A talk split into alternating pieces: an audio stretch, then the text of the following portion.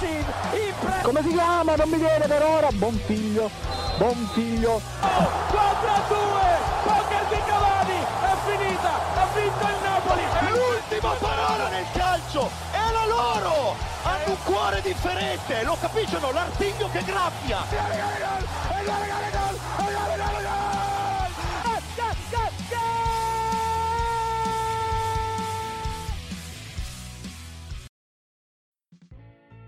Se qualcuno vi dice che l'Inghilterra è uscita dall'Europa, forse dovreste dargli ragione, perché effettivamente c'è stata la Brexit lo scorso 31 dicembre, meglio il primo gennaio.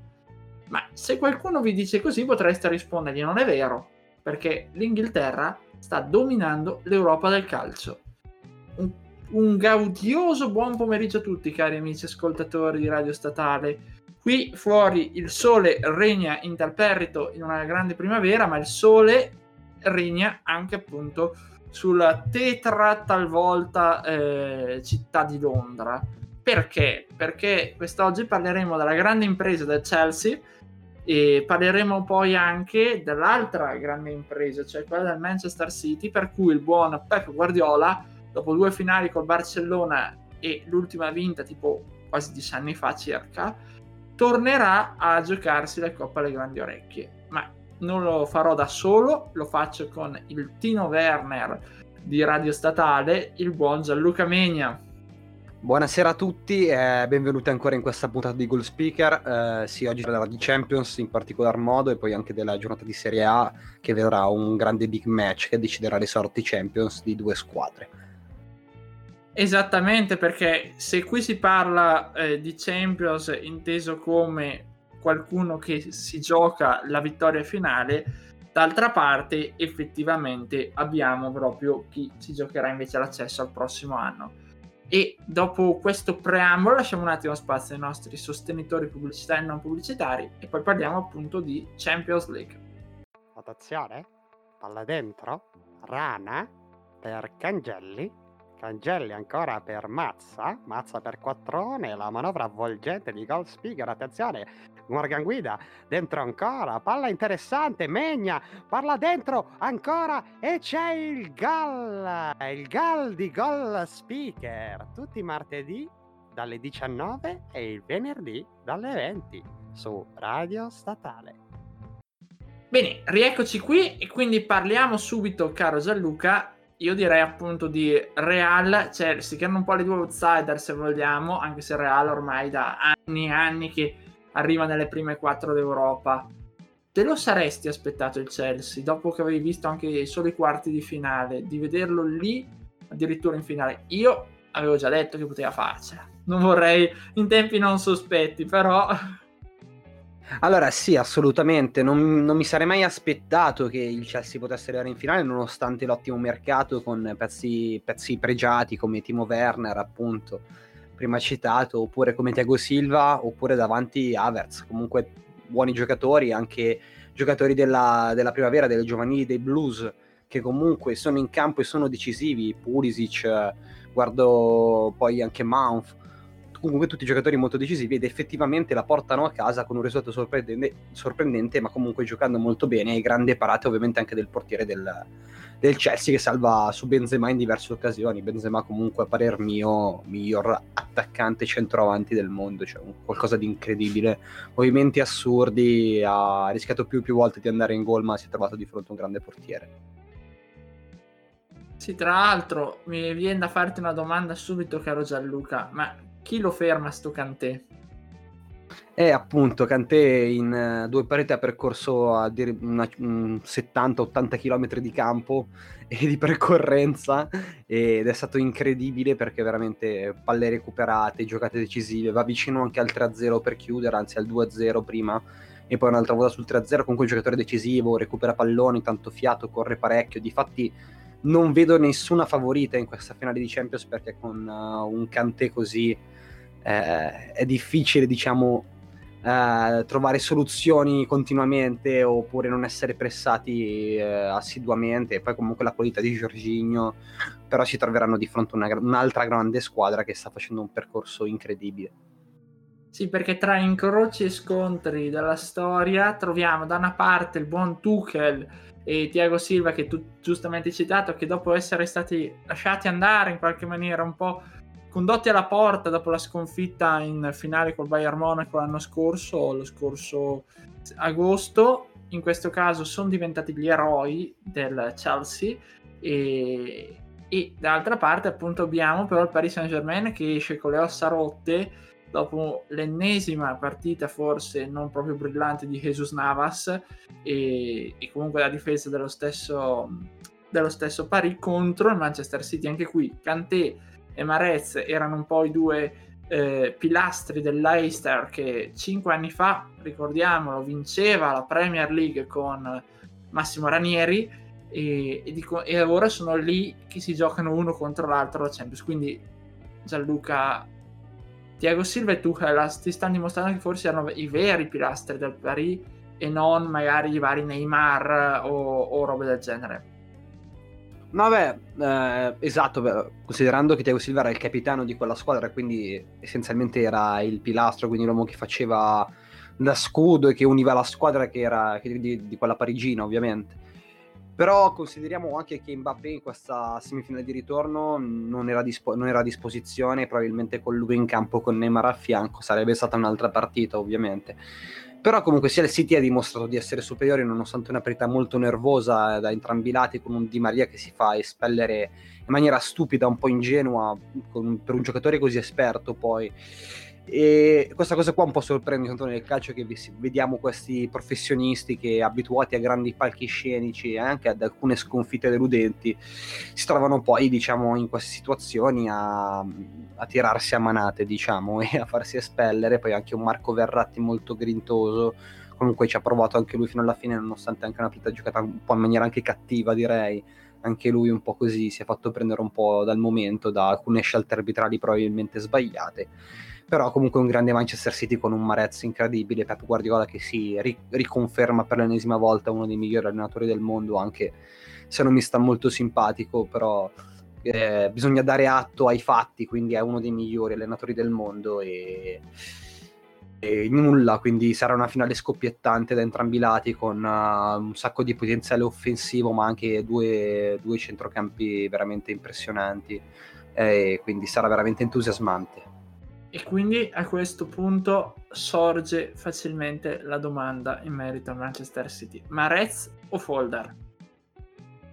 Eh, beh, diciamo che sono, sono, due, sono due veramente forti. Marez magari un pochino, un pochino più vecchio, ma neanche troppo di età.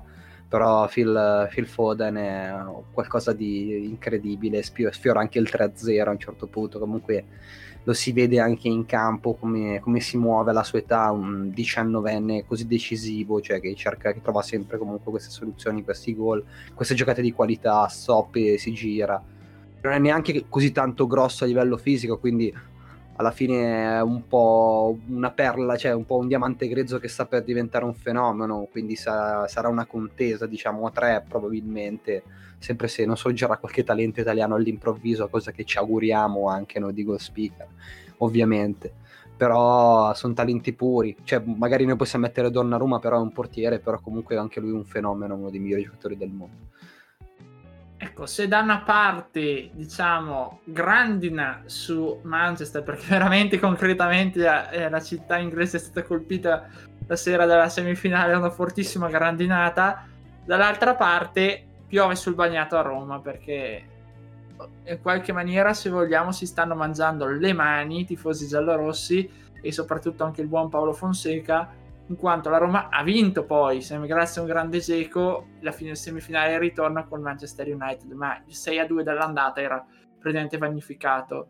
E quindi, oltre a Cavani, che comunque è tornato a segnare con una doppietta, Gianluca, forse il Manchester era alla portata della Roma e forse lì c'è stata proprio una mancanza di gestione dello spogliatoio di giocatori da parte della società di puntare su un altro allenatore subito lasciare andare Fonseca e l'altro allenatore è non po' poco di meno che il signor José Mourinho. Esattamente, mm, per aprire vorrei dire, per far aprire questo discorso vorrei dire innanzitutto che la Roma comunque a Manchester era sopra 2-1 con tutti gli uomini importanti in campo in quel momento che stavano facendo una grande partita. Poi la Roma è in questa stagione molto sfortunata con 50 infortuni al taccuino. Eh, comunque si infortuna uno Spinazzola, tu che sono due giocatori fondamentali, soprattutto Leonardo Spinazzola che sta conducendo una stagione incredibile a parer mio, nonostante i risultati della Roma, probabilmente è il terzino sinistro più forte che c'è italiano in questo momento sulla scena calcistica nostra. E, e nulla, comunque una Roma sfortunata sicuramente, io direi più sfortunata che dare colpe a Fonseca che comunque nonostante tutto ci ha provato e anche a Manchester sta portando a casa un ottimo risultato salvo poi questi infortuni. Però comunque Manchester United forse con giocatori un pochino più importanti, un pochino più da Europa, un Edison Cavani che è incredibile, ritrova tanti gol, un'altra doppiata ed ancora decisivo a, a, comunque nel suo percorso calcistico, un attaccante sicuramente incredibile che eh, rivedrai molto volentieri in Italia e sarebbe un piacere vederlo vederlo giocare perché è veramente forte e diciamo che anche questa sua presenza comunque fa tanto sull'impatto della partita più di altri giocatori sicuramente lui è stato decisivo in questo andata e ritorno delle semifinali quindi vedo anche un Manchester favorito sul, sul Villarreal che sta inseguendo anche lui una favola sì, sì, poi eh, adesso bisognerà capire se insomma Tomarino Giallo riuscirà a scardinare l'armata rossa, se vogliamo, e soprattutto se il Manchester United riuscirà a entrare dalla porta principale in quello che è poi la, l'Europa League. Ma lo vedremo, lo vedremo poi di qui alla fine della nostra stagione. Noi vi lasciamo con i nostri sostenitori pubblicitari e non pubblicitari di nuovo, prima di parlare poi del big match di questa giornata che è Milan-Juve. La garra c'arrua, la capisci o no? È l'artiglio che graffia. Ci vuole quello, la fantasia per spiegare il calcio. Non basta mettersi lì a parlare di tecnica, parlare di tattica, se no sei un difensivista come Allegri. Mi giochi con De Sciglio attaccante, per cui devi fare come gli amici di Goal Speaker il martedì alle 19 e il venerdì alle 20 su Radio Statale. E se non li ascolti veramente sono un difensivista non vincerai mai niente. Sei come quello là che fa in Champions League ma arriva in finale ma non vince, quindi devi fare come loro.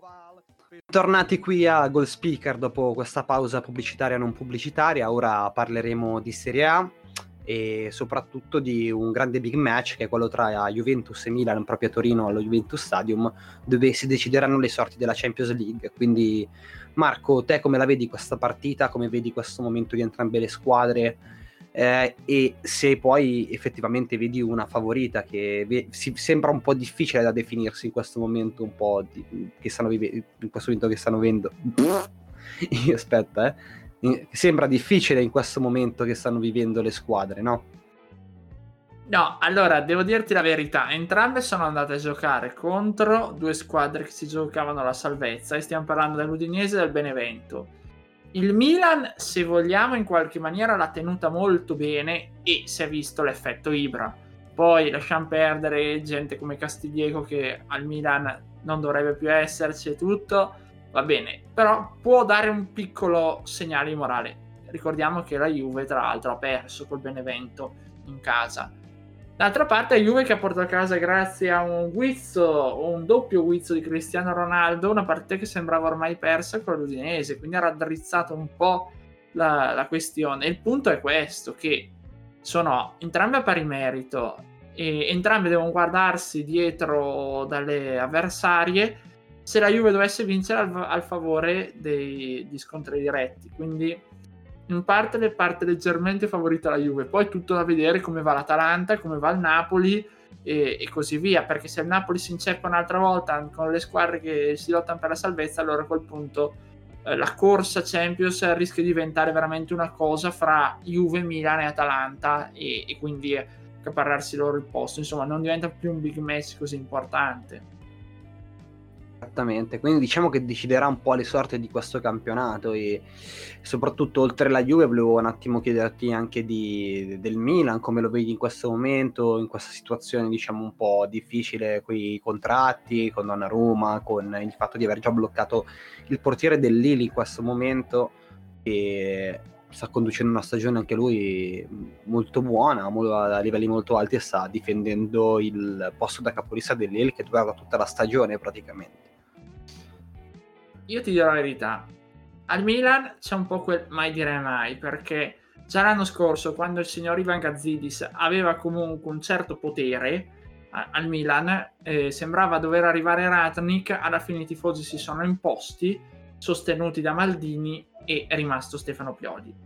Sinceramente non ti so dire se è stata una scelta così corretta, perché perlomeno a inizio anno sì, ha ripagato, anche considerando Ibrahimovic e tutto. Adesso come ben sai tu, anche in caso di eh, eh, conquista la Champions, secondo me Pioli è arrivato un po' al capolimite, cioè più di così non può fare, considerando anche la sua storia tecnica. Per cui io punterei su altri calciatori, cioè su altri allenatori. Si è liberato Maurizio Sari che ha la ricerca disperata una panchina in Italia, per cui io Sarri ce lo vedrei molto bene. Poi se c'è anche qualcun altro, c'è sarebbe anche qualcun altro in conoscenza di Gianluca, ma so che non gli piace, per cui meglio Sarri su quel fronte lì, per cui Sarri poi anche a livello europeo ha già eh, un'ottima esperienza, insomma, secondo me ci potrebbe stare. Il punto del Milan è che eh, è la gestione lì dei, dei contratti, che Donnarumma ha espresso anche in questa settimana pubblicamente che lui vuole rimanere, vuole essere lui il, il de- decisore del suo destino, in parole povere. Non deve essere Mino Raiola a farlo a questo punto sarebbe da chiedere a Gianluca, eh, no scusate, a Gianluigi, Gianluca è qui, eh, di prendere una decisione definitiva, cioè mollare Raiola e legarsi, tra virgolette, per sempre al Milan, se veramente vuole essere il Paolo Maldini nella situazione, che speriamo lo sia. E la Juve è sempre lì in agguato, quindi io non credo che Gigio andrà in campo per perderla o per favorire la Juve perché già andrà alla Juve. Se fosse così sarebbe poco professionale, per, ci perderebbe lui a livello di mercato e soprattutto veramente non sarebbe la persona che vuol dimostrare di essere. Quindi ecco, io mi auguro proprio che non sia così. Poi io ho letto un'intervista di Zambrotta oggi che faceva il confronto tra Quadrado e, e Calabria e diceva, e anche Teo Hernandez chiaramente, diceva come quella partita si giocherà sulle fasce, soprattutto come vede Calabria secondo lui in nazionale effettivamente Davide ha fatto un grande, un grande campionato, una delle grandi sorprese, per cui ci sta, vedremo un po' sulle fasce se sono al massimo si va le cose. Esattamente, quindi è un Calabria che è anche stato vaccinato da, dalla Lab per il, c'è stato tra i convocati per i vaccini pre-europei, quindi 28 preconvocati e ci sarà anche lui, quindi questo fatto è già abbastanza chiaro. E per quanto riguarda Donnarumma, ovviamente ci auguriamo con tutto il cuore e pensiamo entrambi che giocherà con l'anima e darà l'anima per questa squadra e lo darà, e la darà anche per la sua carriera e passiamo da chi Maurizio Sarri lo vuole a chi Maurizio Sarri lo aveva effettivamente. E quindi ti chiedo, il Napoli in questo momento, dopo un pareggio contro il Cagliari che si sta allontanando pian pianino e si sta tenendo a distanza di sicurezza dalla zona retrocessione dopo un periodo veramente grigio, e un Napoli che comunque ha trovato una difficoltà. E questo Napoli potrebbe cadere ancora e quindi potrebbe uscire dalla lotta e potrebbe entrare ipoteticamente una squadra come la Lazio non ti chiedo, poi dopo ti chiederò anche dell'Atalanta, non te lo chiedo adesso perché probabilmente è una, una squadra che è già destinata ad arrivare in Europa, salvo imprevisti. Però comunque parlami un po' di questo Napoli e anche di questa Lazio effettivamente. Allora, tecnicamente il Napoli ha praticamente il calendario più semplice di tutte, perché ha tutte squadre che sono in lotta per la salvezza o sono quasi salve, perché l'Udinese ormai si può dire salva, visto che è solo rimasto un posto per la retrocessione però il Napoli dovrà giocare con lo Spezia al picco domani alle 15. Per cui ricordiamo, lo Spezia la mazza grandi, ha già fermato la Juve, ha fermato il Milan, ha fermato l'Inter, insomma gli manca il Napoli in qualche maniera. E questo Napoli così, con Gattuso che comunque è sempre lì che sa già di andarsene, sa già che non rimarrà. Eh, con una squadra che, che praticamente non, non, funziona o robe simili, io obiettivamente ti direi, secondo me può anche essere fermato. Poi vediamo, vediamo un attimo.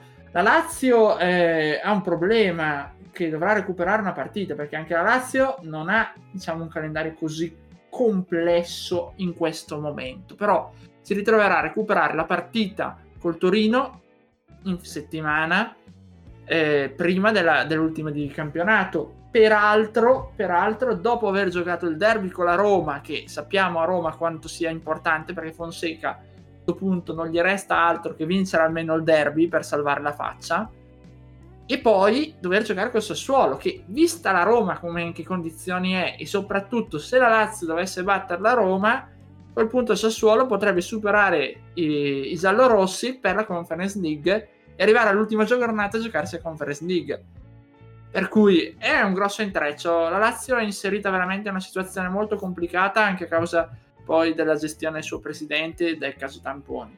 Però vediamo, eh, l'Atalanta eh, no, anche quella ha comunque un calendario facile perché comunque dovrà giocare contro la prossima contro il Parma, poi col Benevento che se le cose non dovessero andare bene già da questa giornata rischia il posto in Serie A, la permanenza sarebbe un peccato per la squadra Inzaghi comunque ha giocato bene, è un po' come Lecce l'anno scorso. Eh, poi col Genoa già salvo e l'ultima col Milan, però anche lì se l'ultima giornata il Milan ha battuto la Juve e magari dietro Napoli e Lazio frenano una roba del genere rischia di diventare influente, una, una bella amichevole per passatemi molto divertente eh, che sarebbe bello vedere allo stadio e basta. Quindi speriamo sia così, perché vorrebbe dire che Atalanta e Milan sono arrivate entrambi in Champions e siamo a posto. Secondo me meritatamente, tra l'altro, perché secondo me anche se il momento no del Milan è un po' questo e anche l'Atalanta comunque sì, ha guadagnato il secondo posto, adesso ce l'ha pari merito con il Milan, quindi siamo ancora di nuovo lì con Milan e Juventus, però comunque se sto a guardare le stagioni di queste squadre ovviamente Atalanta, il Milan e magari anche una squadra come la Lazio o il Napoli, secondo me si meritano di più la Champions League praticamente di una Juventus un po' fallimentare di quest'anno, che poi si troverà a giocare una finale di, di Coppa Italia con la stessa Atalanta che è veramente in grinta in questo momento e che se scende in campo con la mentalità giusta probabilmente potrebbe fare molto male alla Juventus come lo ha già fatto in campionato.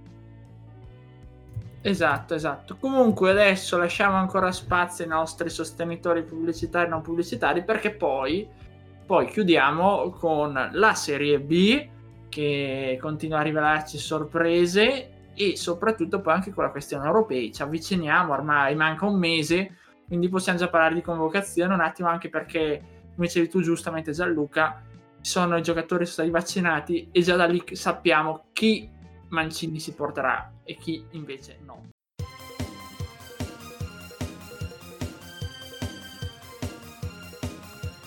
La valigia sul letto è quella di lungo viaggio. Io tenevo i codini stessi di Roberto Baggio.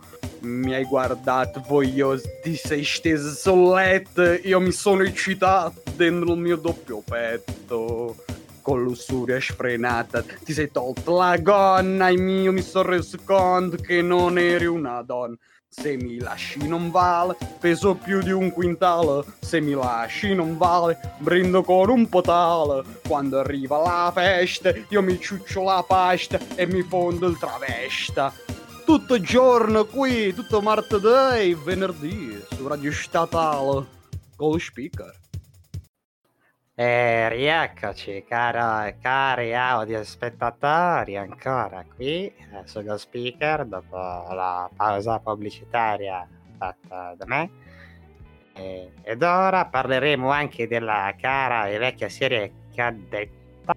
Della serie B, scherzavo, rieccomi. Eh, parleremo della serie B e di questa lotta per la seconda posizione data alla qualificazione nella scorsa giornata dell'Empoli tra Monza Salernitana e Lecce.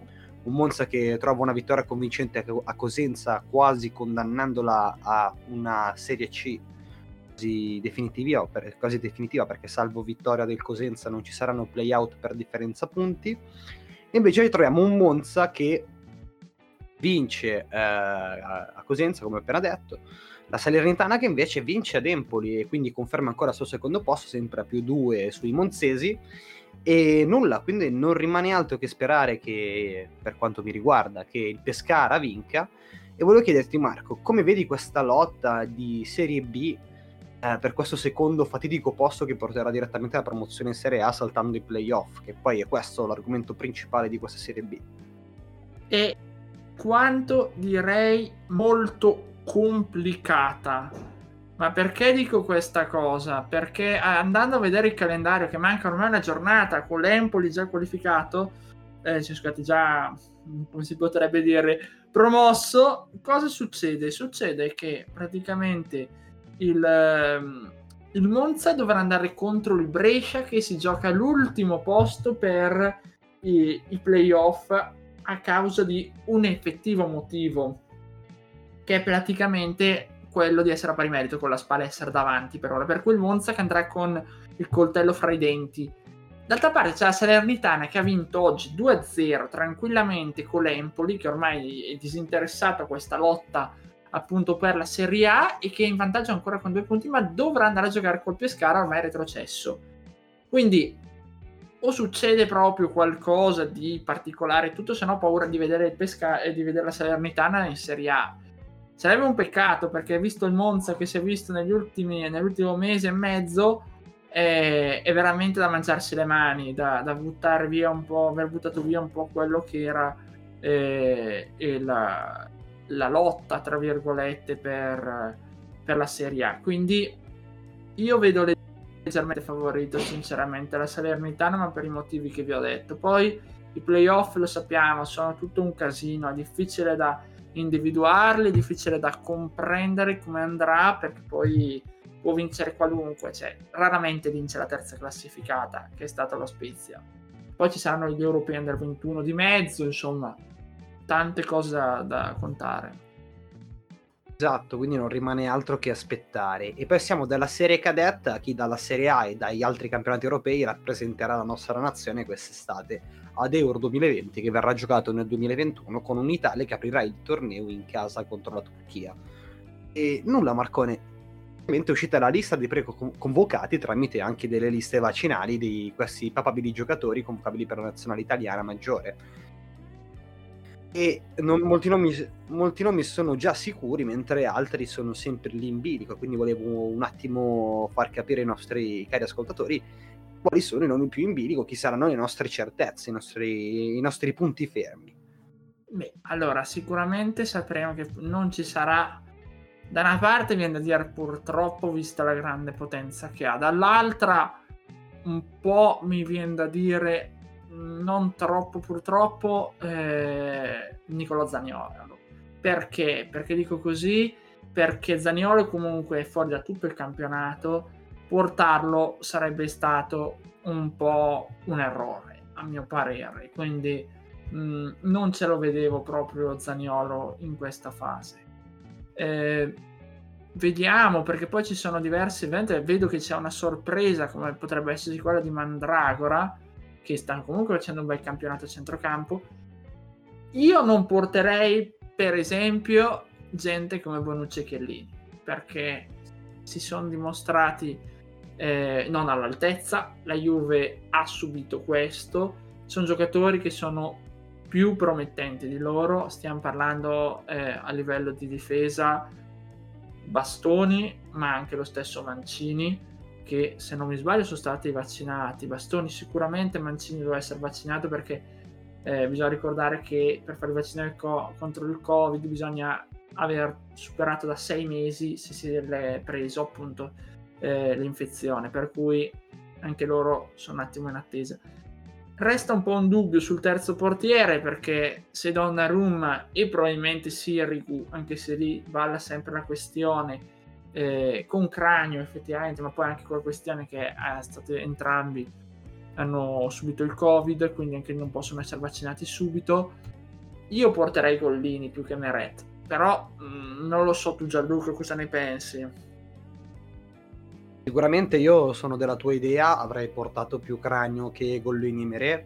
Meret, scusate. Sirigu sicuramente è una conferma da tanti anni come secondo portiere dell'Italia o terzo, che sia comunque è un ottimo portiere che regala sempre grandi parate eh, e nulla sicuramente la certezza è Donnarumma e su questa cosa qui sono, sono solo di questa idea ovviamente dispiace per Nicolo Zagnolo che sicuramente è uno dei nostri talenti più freschi, più giovani ma anche più, tra i più talentuosi giocatori italiani in questo momento e che mi auguro che si possa rimettere presto perché comunque finito questo europeo l'anno prossimo ci sarà un mondiale da giocare quindi una cosa dietro l'altra sarà molto interessante, sarà una peggio interessante di questi due, due anni d'Italia di Mancini ovviamente. Il centrocampo sarà ovviamente il nostro reparto più, più saldo, più sicuro e volevo chiederti di questo ballottaggio tra i, tra i nomi che girano sempre più spesso, che sono quelli più incerti, che sono Cristante, Tonali e magari un Castroville o un altro centrocampista a piacimento che sta facendo un'ottima stagione.